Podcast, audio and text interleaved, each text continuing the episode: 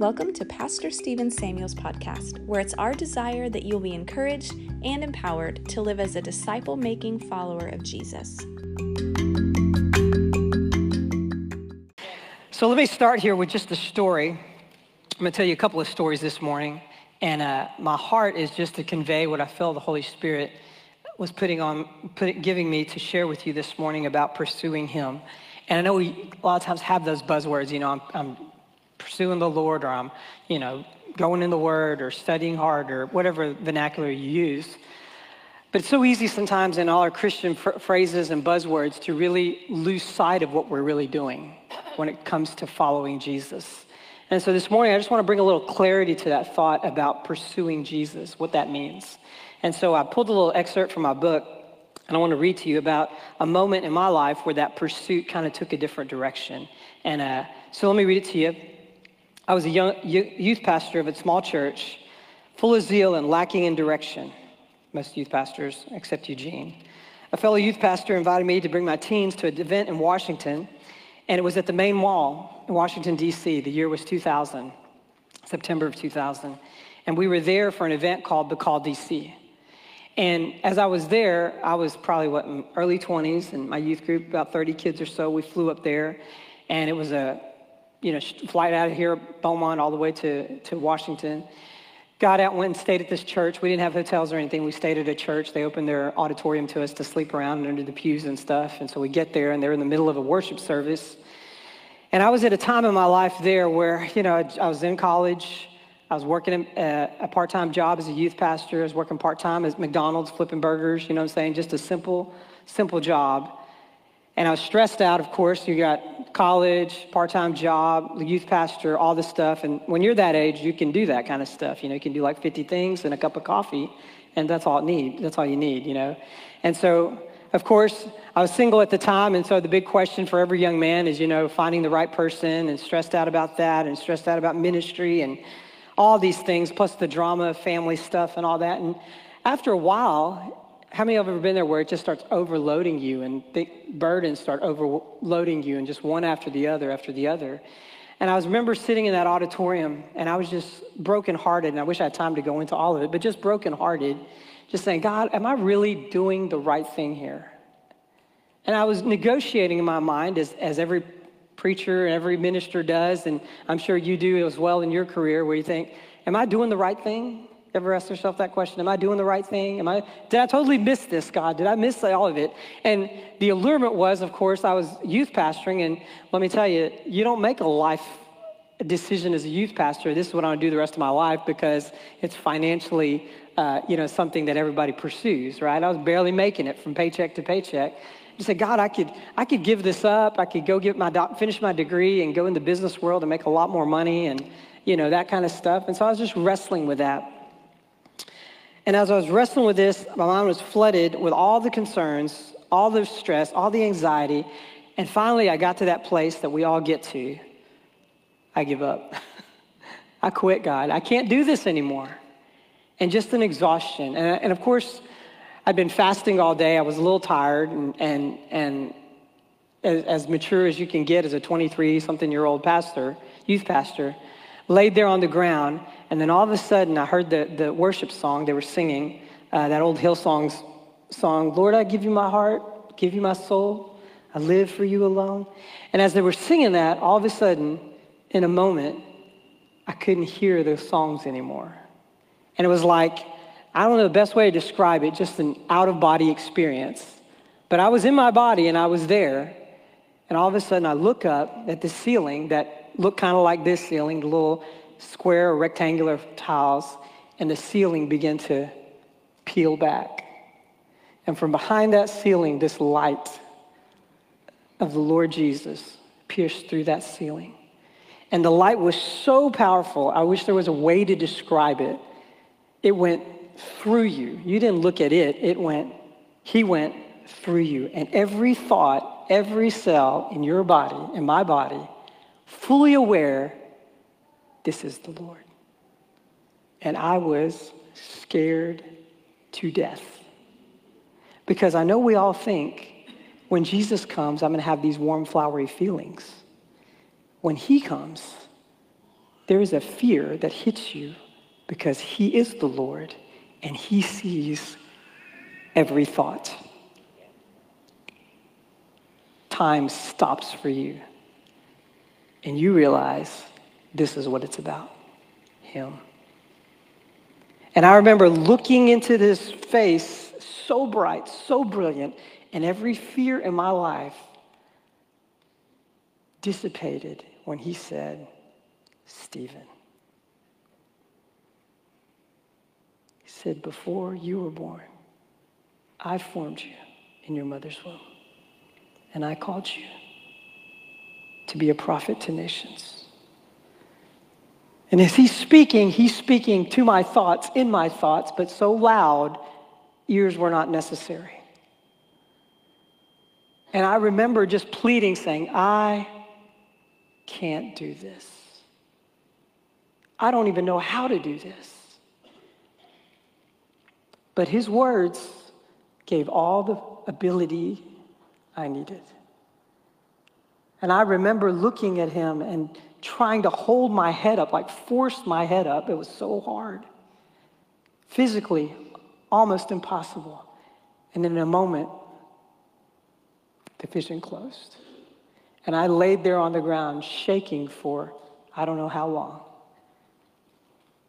It's like somebody took a bolt of electricity and just ran it through you.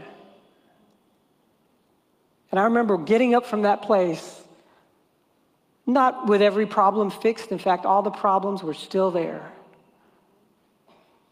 But there was seated inside of me a hunger that I have to see him again. I have to see him again. And as, I'm, as, as a 23, 20 something year old kid, I remember going back to my corner of the place we were staying in the church and opening my Bible and my little journal and writing and reading, and I just couldn't get enough of him. Couldn't get enough of him. Because once you see him for who he is, you realize that's all that really, really matters anymore. The next day, the next day we wake up early in the morning, six o'clock, and we drive out to the main mall in Washington, D.C. And as we're there, some 400,000, which I thought was about 70,000, what we were told initially, but 400,000 students gathered at the main mall.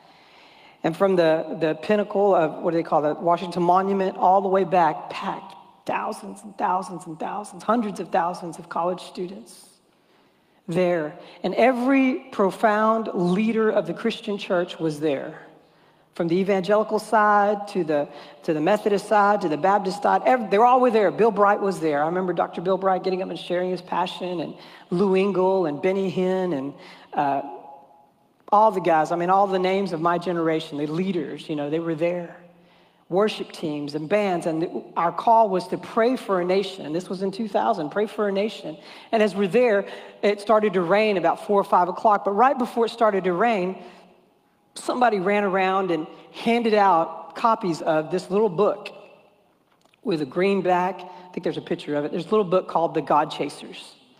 And I remember grabbing that book, and of course, I was an avid reader then, so I grabbed the book and I stuck it in my backpack, and uh, we went on with the service. And then I remember coming back to my um, to the place we were staying, looking at the book. Of course, it was all wet by that time and all crinkled up, but I, I hung on to that book, and I came back home that next week or so and began a fast. Probably the longest fast I've done in my life, and began to fast and pray and seek God's face and saying, God, I I saw you and I don't want to ever run from this place of seeing you and wanting to see you again and again and again and again. And so I opened up the book, God Chasers, and I began to read about this story of a guy named Tommy Tenney. And some of you probably heard him. He's probably been here before, I think. Tommy Tenney. And he told, Tommy Tenney is a, a fifth generation Pentecostal preacher. So when he, we talk about preachers, this is a preacher of preachers, you know what I'm saying? And Tommy Tenney's job as an itinerant speaker is he preaches revivals in the circle of the denomination that he's in. So he goes from revival service to revival service. And in the book, you can read it, it's really good.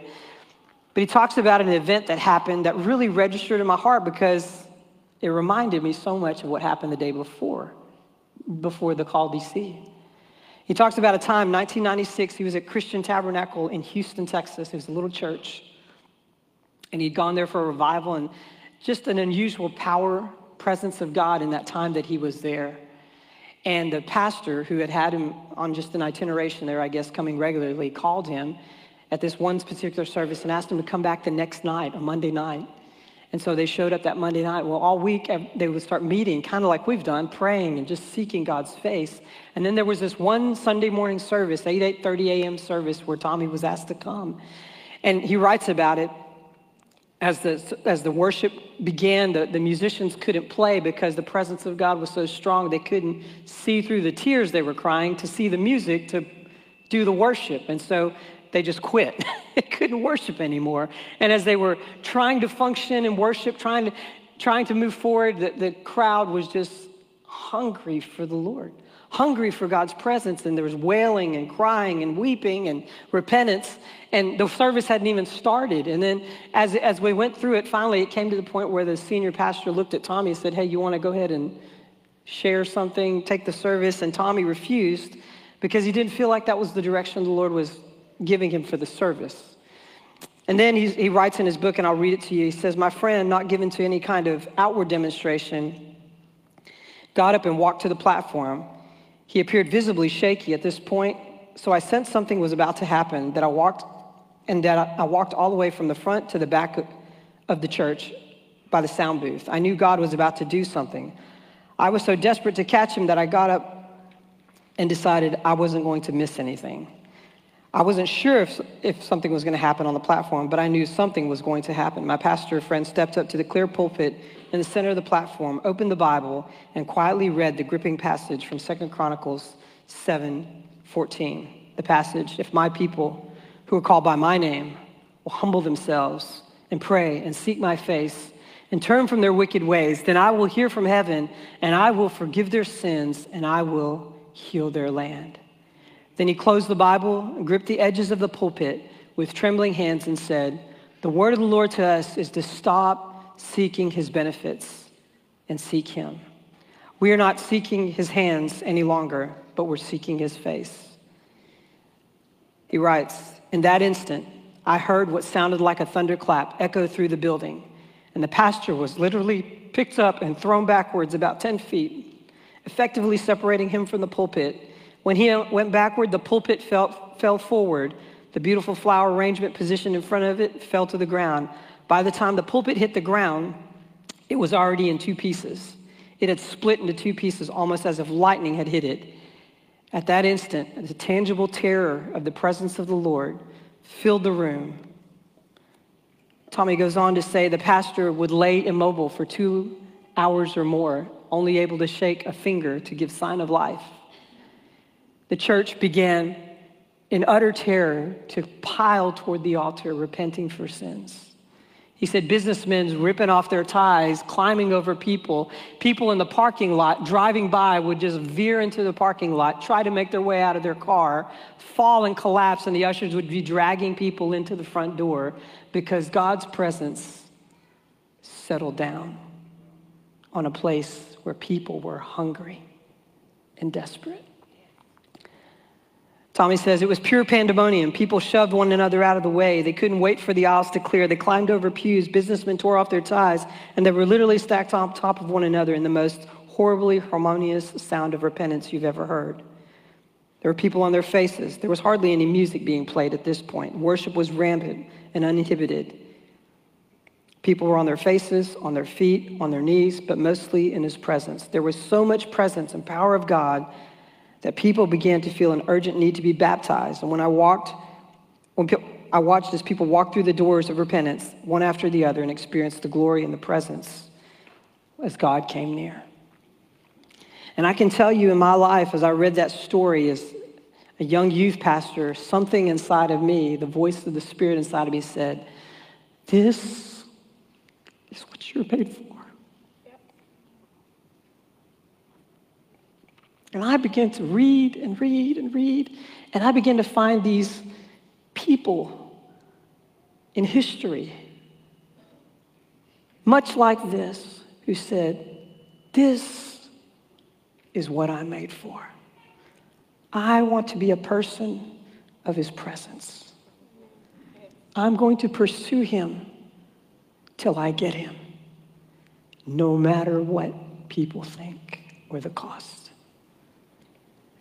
It's hard to merge that reality of living to experience Jesus with all the other realities of life that we want to pursue because they all will fall as a distraction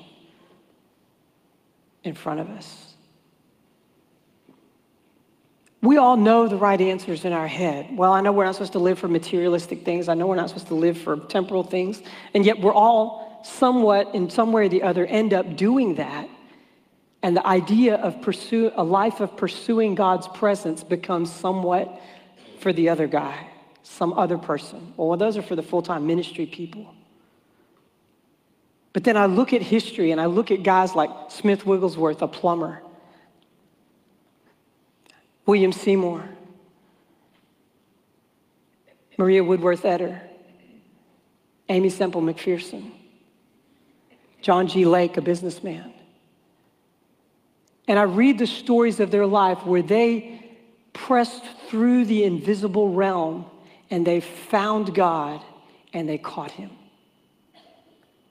John G. Lake, super successful businessman in Chicago, seeking God night after night in prayer, father of, I believe, nine children, felt the call and the desire to capture God, sold his whole business, gave away all his money, loaded a boat, and went to South Africa to preach the gospel. He was not a preacher, and he found God so powerfully that he changed the world with the power of what he called healing rooms.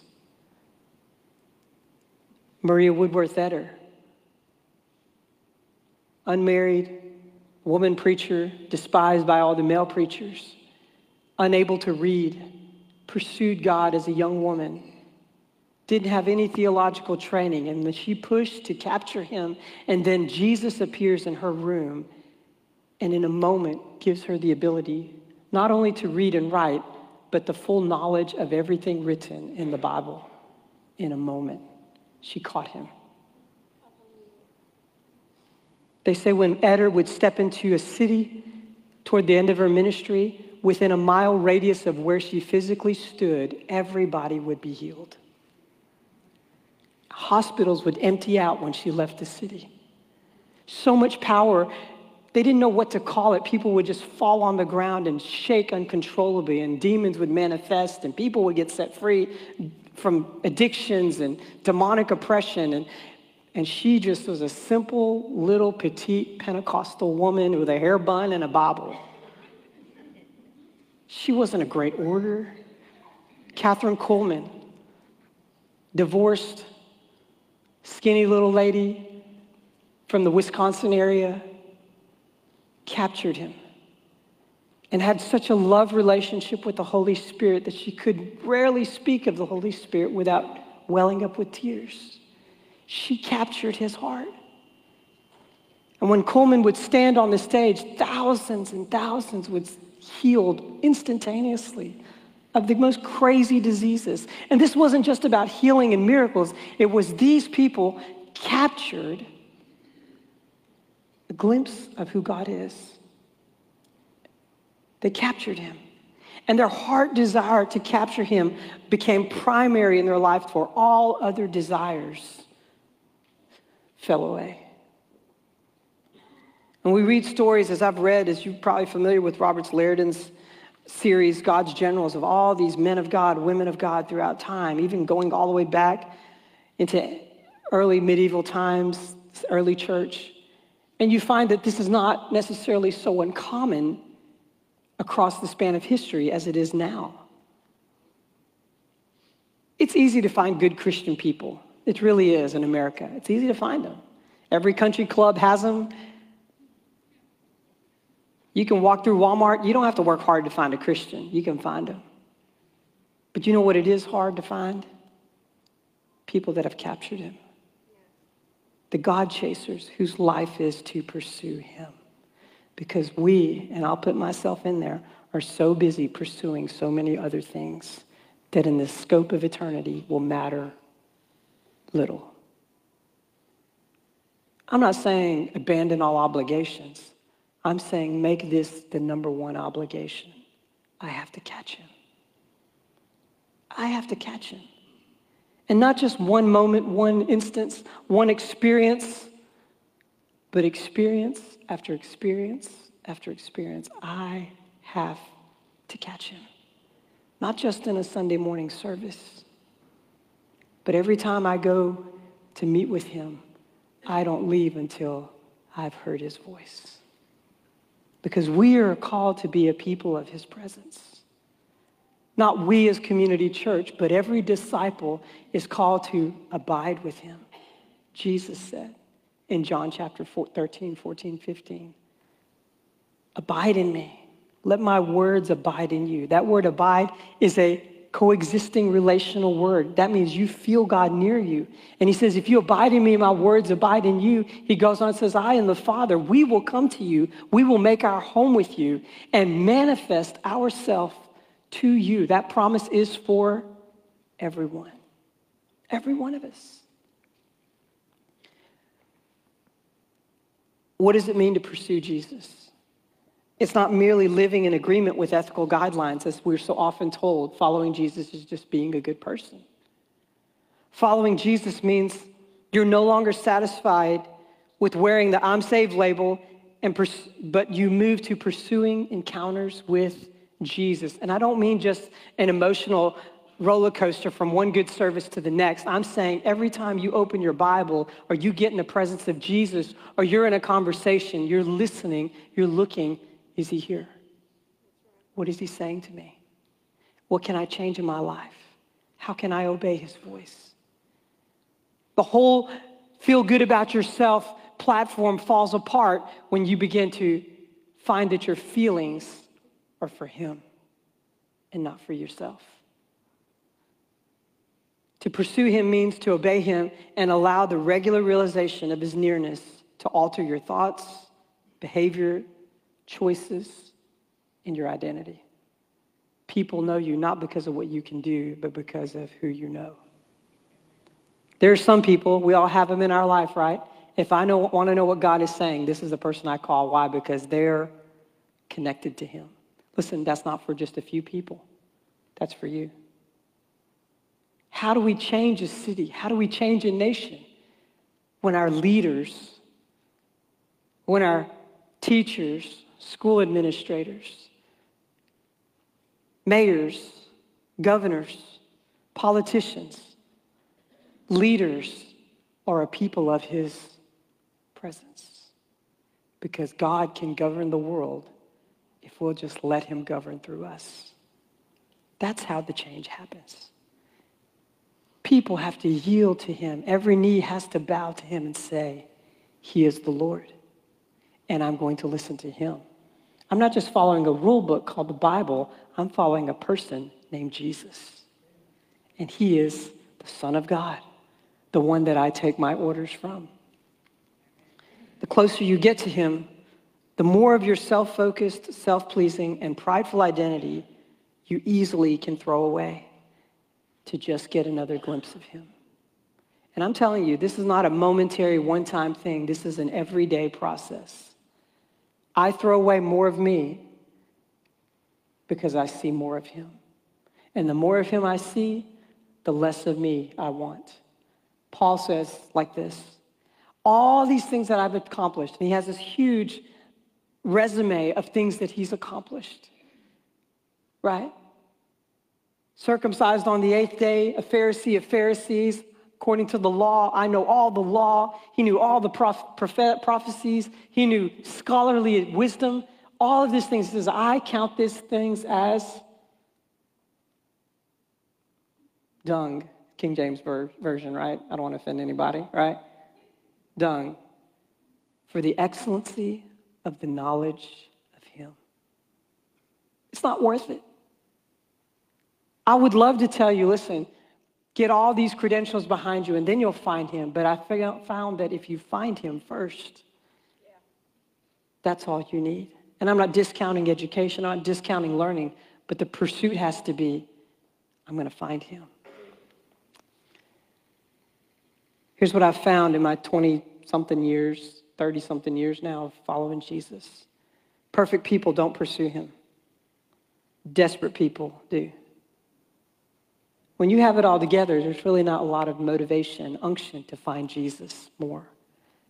But then when you get desperate, and a lot of times that desperation is instigated by tragedies. It doesn't have to be that way. But a lot of times when your kid is sick, then you're serious about finding him. When malady hits your life and tragedy strikes, then you're serious about finding him. And it doesn't have to be that way. But I'm saying sometimes in the tension between two uncertainties, that's where your heart starts reaching for something beyond what you know, and you're willing to do whatever it takes to find him. Jesus didn't come to make you the best version of yourself. He came to make you the only version of himself. And I say that because it's not about finding yourself, it's about you dying to your selfishness so he can show himself through you. What are some of the excuses that hinder us from pursuing Jesus? Here's the first one God encounters are not for everyone, it's only for a few select people. It's not for everybody, Stephen. It's only for a few people.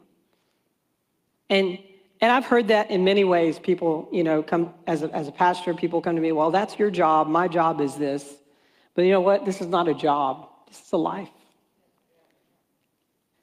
God encounters are not for just a few people. You know who gets them? Hungry people. Hungry people. It's people who said, I'm not going to be satisfied with good things and a happy life. I have to find Jesus, experience him. We have this saying in, the, in Chi Alpha, we say to our small group leaders, you always feed the hungry. And you, the hungry people are usually the ones that are, can't provide for themselves, and they keep coming back and keep coming back. Listen, God, in the very same way, He always feeds to the hungry. That's why He says in the Beatitudes, Blessed are the poor in spirit, for theirs is the kingdom. Not necessarily financially poor, but guess what? We get to this place of, I really don't know what I'm doing, God. I really need help. And I'm willing to listen. Not that desperation in itself is the key, but desperation that leads to obedience is the key. The next excuse that we give many times about pursue when we don't want to pursue Jesus, I don't need to pursue Jesus anymore because I'm happy with where I am. Listen, in an affluent culture like we have here in Southeast Texas, it's so easy to just think, I'm happy, Stephen. I get to wake up and play golf and have a good time, and I got my retirement set aside, or I got a good job set aside, and I'm just happy with life. And here's the, here's the concern, or here's the reality you are living on a thread that is holding your reality together. At any moment, it can break. It can break. The wealth that you have, all it takes is one bad day in the stock market and it's gone. It can break. The health that you feel so strong about right now, all it takes is one little virus and it's gone. It can break. Why? Because this whole world is hinged in its cohesion, holding together on this one thing, one person Jesus. Colossians says it like this. Paul, in his letter to the Colossians, says it like this He holds all things by the word of his power. It's all really about him. And so the idea that I'm happy where I'm at, you're in a delusion. You're temporarily content with a temporary hope that will all crumble in a moment. It is only by the grace of God that He's giving you time to realize it before you're forced to realize it's all about Him. And I'm not saying that in a threatening way, I'm saying that in a very real way. He holds together your reality. And when you come to the place of He is worth it, He's worthy of all my attention, affection, worship, life, choices. Life takes on true meaning. The next excuse, I only need a little bit of time. Uh, I'm sorry, I only need a little bit of Jesus because I want to do a few things in my life first, right? Stephen, I want to get this house paid off first. I want to get this goal achieved. I want this vacation to Hawaii done. I want to I want to get all this stuff done. And what you're really saying is these things are going to give me something that Jesus doesn't really give me. Right? I want to have these little pleasures and then I'll get serious about pursuing Jesus. And listen, those things are not in and of themselves horrible. But here's what I've found to be true and you know it. Those things take longer than you think. And then you're 20, 30, 40 years of being a Christian, but never really experienced Jesus in a long time. Your last experience with Jesus was at a youth camp as a teenager. And it cannot be so. Because if this is a relationship, that means a daily experience with the person you're in a relationship with. And if you don't feel Jesus or haven't felt Jesus close to you in decades, you're lying to yourself if you're saying you're following Jesus because you're not. The belief that I can get all this stuff first done and then I can follow Jesus, it's a deception. Because what will happen is you're counting on the fact that your heart will still be hungry after you go through all that stuff. And I'm telling you, it won't. Your heart changes, you become calloused. The last objection I don't know where to start.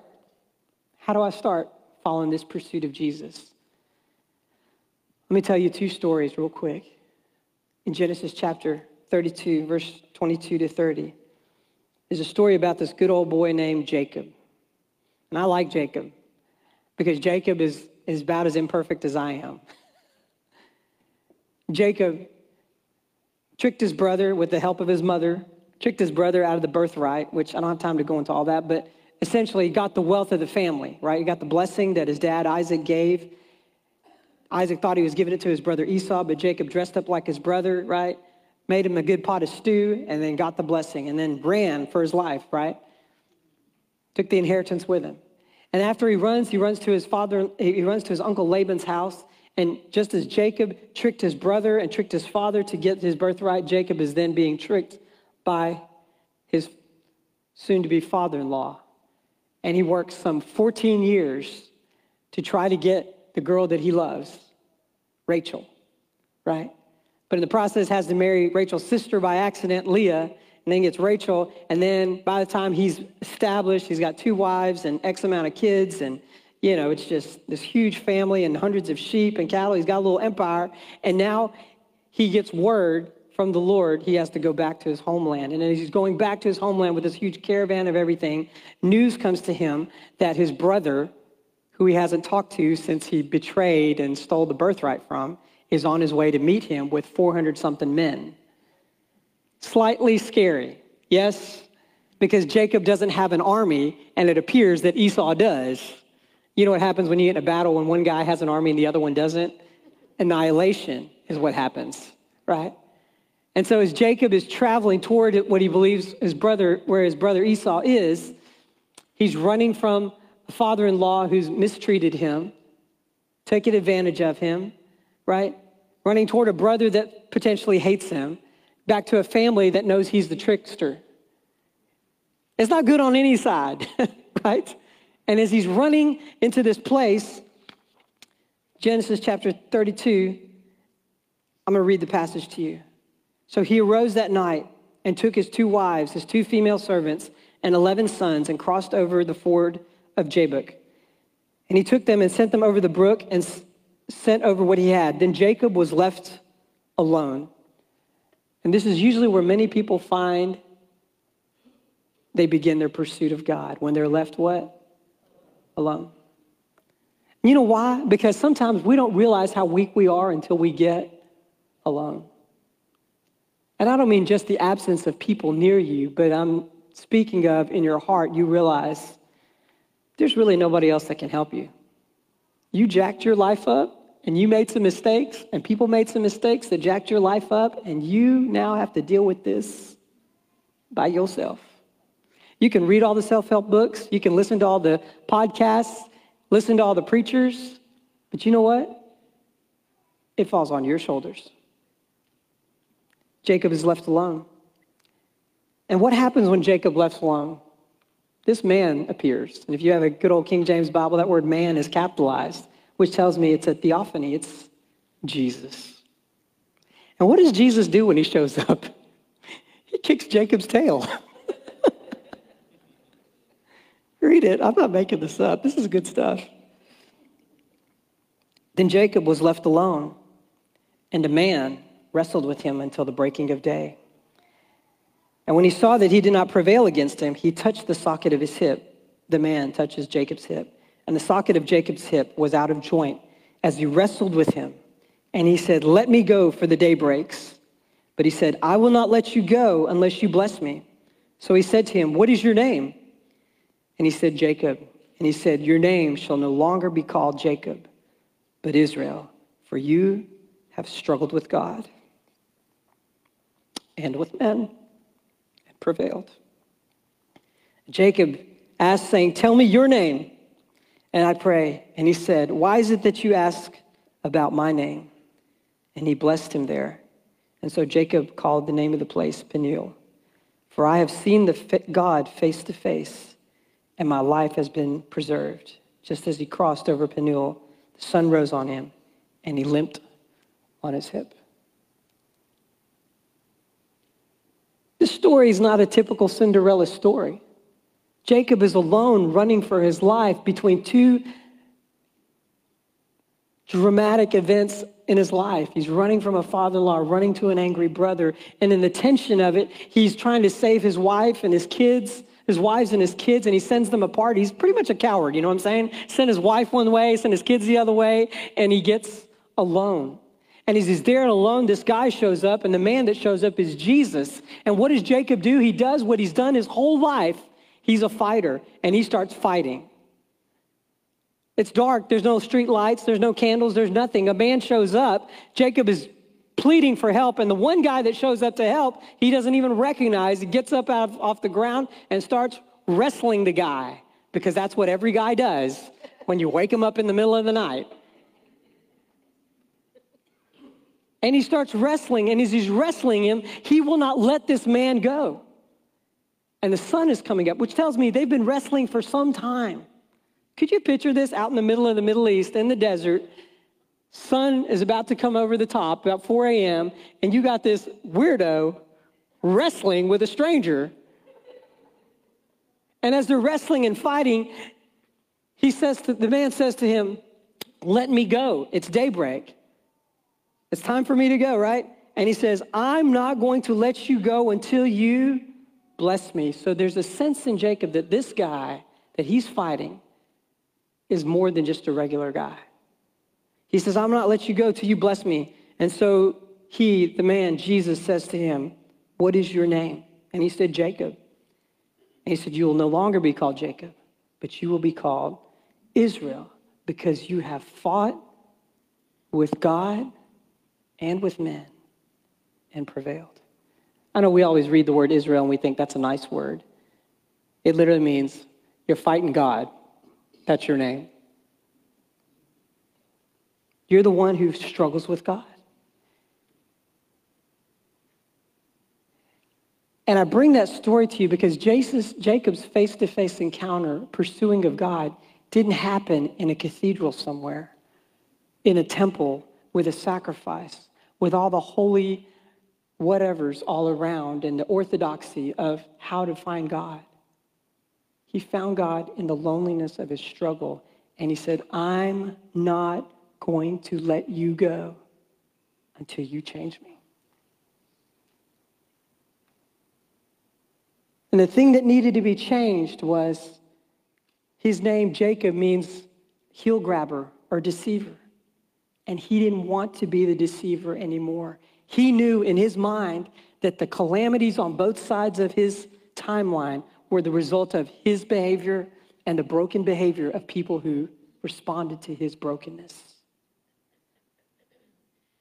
We're not all so naive to think that our life is in calamity because it's all other people's fault.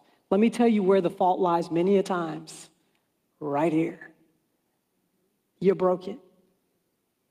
We break it all the time. You know why? because we're broken people. And we need a God who can fix our brokenness first before fixing all the other things. Because if he fixes all the other things like you could have done for Jacob, Jacob would have still got in there and broke it all up again. Our nature is selfish. And Jacob says, I'm going to fight you until you give me a different one. And what did Jesus do? Changed his name. Changed his name. It says, No longer will you be called Jacob the deceiver, but you're the one, watch, who fights with God and men and prevails. Jacob knew something that the God of his father, Isaac, and his grandfather, Abraham, that God was the one God that could fix his Jacob problem. Because it was that God that appeared to him when he started the journey toward his brother, father, father-in-law Laban's house and told him, when you come back to this place, I'm going to bless you. Jacob knew. When I start the journey back to him, I'm going to find him. And then I think in his Jacob personality, I'm going to catch him. And I'm not letting him go. Just one more story as I'll wrap this up here. In Exodus chapter 32, verse chapter 32 and 33, there's another fighter, a guy that we know, Moses. I know we've all watched the Ten Commandments movie or the Prince of Egypt movie. and, and as much as I appreciate the movies, the, the theology or the biblical accuracy of it is somewhat a little bit off, you know, as you would imagine it would be. But Moses was a fighter right? Taken out of the cradle by Pharaoh's uh, daughter, raised in the house of the Egyptians by his sister Miriam.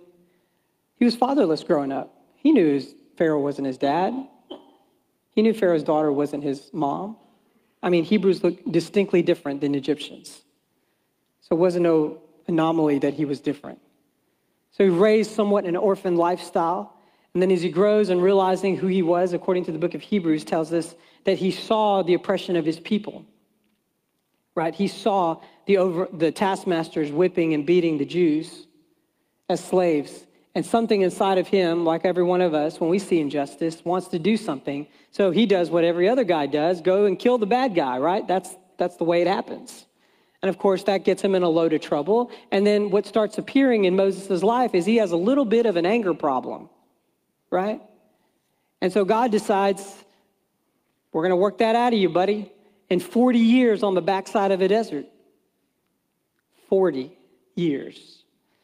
So when Je- Moses runs from Pharaoh, he's roughly 40 years old. Tack another 40 years on it, he's about 85 years old. That's how long it takes him to deal with his anger problem. The Lord is patient and kind. 80 something years old, Moses is walking in the desert with a herd of sheep somewhere, and in the distance he sees a bush burning. Something about it, guys. Fire just attracts us to it, right? Got to go see what's burning. he looks aside and he sees the bush burning but not consumed, and he walks up, and you know this story. In the from, the midst of the fire, the angel of the Lord speaks to us, says, I am the God of Abraham, Isaac, and Jacob. This is 430 years from the last time God appears to Jacob. And he says, And I have seen the oppression of my people in Israel, my oppression of my people Israel, and I'm sending you to go deliver them. And Moses, argumentative Moses, Lord, wait a minute. You don't know what you're doing. I don't know how to talk. I've got a little stutter problem. I'm a little bit of coward. I don't like confrontation. Uh, how about you pick somebody else? and they go back and forth and back and forth, and God gets a little angry with Moses, right? I wonder how Moses wrote that in the book of Exodus, because he wrote it right. Tried to make himself look a little better than probably what it was. God gets angry with Moses, and then the Lord finally says, You're going. And I'm going to send your brother, right? We know this story. Moses shows up, right? Does the nine plagues. And of course, what you don't see in the, in, the, in the text is Moses is alone. His wife and kids do not go with him to Egypt. They didn't understand the circumcision, they didn't understand the blood covenant. That the Israelis had with the Lord. And so he alone, or I say he with his brother Aaron, go into Pharaoh's court and for nine months contend with Pharaoh, struggling to deliver the people as the Lord gives him direction. And after all the plagues hit Egypt, Moses then leads the children of Israel out. And we think that's the end of the story. It's just the beginning, right? Contention, strife in the camp, people wanting to overthrow Moses, right? Finally, he gets them to Mount Sinai where God told him to bring them. He goes up to the top of the mountain and the Lord appears to him, right? Comes down on the mountain. We're not talking a little glimpse of God. We're talking all of God comes down on this mountain. And so much so that if anyone touches the mountain, they're told that they're going to get killed right? Power of God comes down, lightning flashing, a dark cloud covers the mountain. And Moses is up in this mountain, and God, with his finger, reaches into the side of the mountain and cuts out two tablets of stone and writes on them the charter for the children of Israel to become a nation. And he hands it to Moses, the guy that's still trying to work on his anger problem. And he says, Get off of this mountain. God says to him, The people that you brought up here, they've turned on me get out of here. And Moses goes down and he sees the golden calf, as we all know, right? And as they're worshiping, the people are frolicking with, with their sensuality and their vulgarity in front of this golden calf, worshiping. Moses gets so mad, he takes the two pieces of stone that God himself wrote on and throws it at the cow, breaking the idol in half and the commandments in half. And then he grinds the whole thing to powder, dumps it in the river, makes everybody drink it. I mean, this guy had a little bit of an anger problem. right? And then he says, draws a line in the sand. This is where we get the statement. Draws the line in the sand and said, Who is on the Lord's side? Come over here. And if you're not, you stay over there. And the Levites all come to Moses. And then he puts the sword on all the Levites and they go out and they slaughter everybody on the other side of the line. Should have picked the right side. 3,000 Jews killed that day. And with the tension of this unfolding of people who are so stuck in idolatry, they don't want to worship the God that brought them through the Red Sea, Moses climbs up the mountain and God is angry. I know some of you think God can't get angry. You need to go back and read Exodus. God is angry and he says, I'm just going to get rid of these people, Moses, and I'm going to make a people out of you. And Moses, between the two, God and a people, says, Lord, for your name's sake, do not do this. And then God says, I'll just send an angel with you because my anger, I like the way King James says, has waxed hot against this people. They are a stiff necked people. That's our word. We call that hard headed people, right? And then Moses says something to the Lord. He says, I know we're a hard headed people because what's going on in his mind? I'm a hard headed guy too. If God doesn't cut these guys any slack, guess who's next on the chopping block? Moses. And then he says to the Lord, Go with us. And as the Lord resolves to bless Israel and to lead them back to the promised land, or lead them again to the promised land, then the God of Israel begins to speak with Moses. And Moses says to him, Show me your face. Tell me who you are. Because if I can see you and experience you, I can deal with all this and much more. But you've got to show me. Grace, if you'll help me. You've got to show me your face. And the Lord makes a deal with Moses. It's a great story. You should read it. Exodus 33, 32 to 33. He says, If I show you my face, you'll die. But I'll tell you what I'll do. Listen to me. God says, I'll tell you what I'll do. Come up to this mountain, and I'll put you in the cut in the rock, and I'll put my hand over your face, and I'll walk past you. And when I remove my hand, you'll see my backside. Tommy Tenney speaks of this in his book, The God Chasers. And Moses, hidden in the rock, the hand of God comes over him. He can't see for a moment. God walks, walks past him, moves his hand, and he can see God's where he's been. And he writes, In the beginning, God created the heavens and the earth. And the earth was without form, and void and darkness was upon the face of the deep. And God said, Let there be light. and there was light. And everything that God had done in a moment unfolds to Moses of the creation account. Just seeing where God was, the backside. But then Moses pleads even more show me your face. Because if I catch you, that's all I need. And over and over, Moses would climb back up another mountain and another mountain and another mountain to catch him. He would go to the tabernacle where the cloud of God would come down, and it said everybody would run from the cloud, but Moses would go into the darkness to catch him again. And the reason he would go in, the reason he would go in over and over was because there was this unique, powerful thing happening. He was being changed when he saw the Lord. The old Moses was dying, the new Moses was coming out. So much so when he comes off the mountain, they said, Moses, put something over your face because you're glowing. The nature of God's forceful light is now coming out of your face, your skin. That's been the plan all along. That the more you see him, the more you become like him. John, in his letter to the first, uh, first John, he says, when we see him as he is, we will become like him. And everyone that has this hope purifies himself even as he is pure. When we see him like he is. And as Moses is going, getting out, and he's seeing God face to face, he's being changed. Jacob knew the secret. If I can see him, if I can get his name, if I can get his identity, then it's going to change me.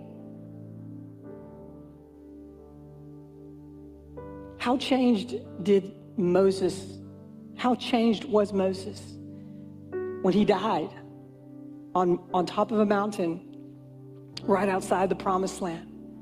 The Bible says that the archangel Michael comes down to take his body because it's such a rare thing for a human body to be so vigorous and full of life at such an old 120 something years. And the devil fights the archangel Michael for the body of Moses. He was so changed. And I say that to us not to put just a high and lofty goal up there for us, but to give us an underlying truth that we can all be God chasers and be changed in our heart, in our attitude, in our personality. But we have to experience Him. It doesn't just come by gritting your teeth and self-help books and deciding I'm going to be a better person. It comes from, I got to see you, Jesus. And whatever it takes to see you, I'm going to do it. I'm going to adjust my life, my schedule, my priorities, everything to get hours to get in your presence. Because when I get in your presence, that's when I'm changed.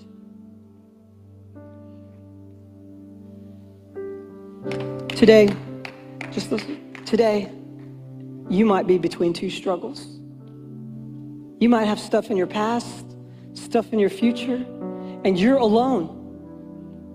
And as much as you would think this is a bad thing, it's the greatest thing in your life to put you to the place of saying, I need to catch him. I need to catch him. You're probably wrestling with, like me and everyone else, there's family struggles, financial struggles. Maybe it's the weight of a national crisis, all the junk that we see around us. You're being pulled two different realities or many different realities, all tension all around. And we think of, let me get out there and fix all this stuff and then I'll have time to spend with the Lord. But it works the other way. You get in his presence, you pursue him, and you listen to the voice of his spirit inside of you that says, make time for me. And let me speak to you.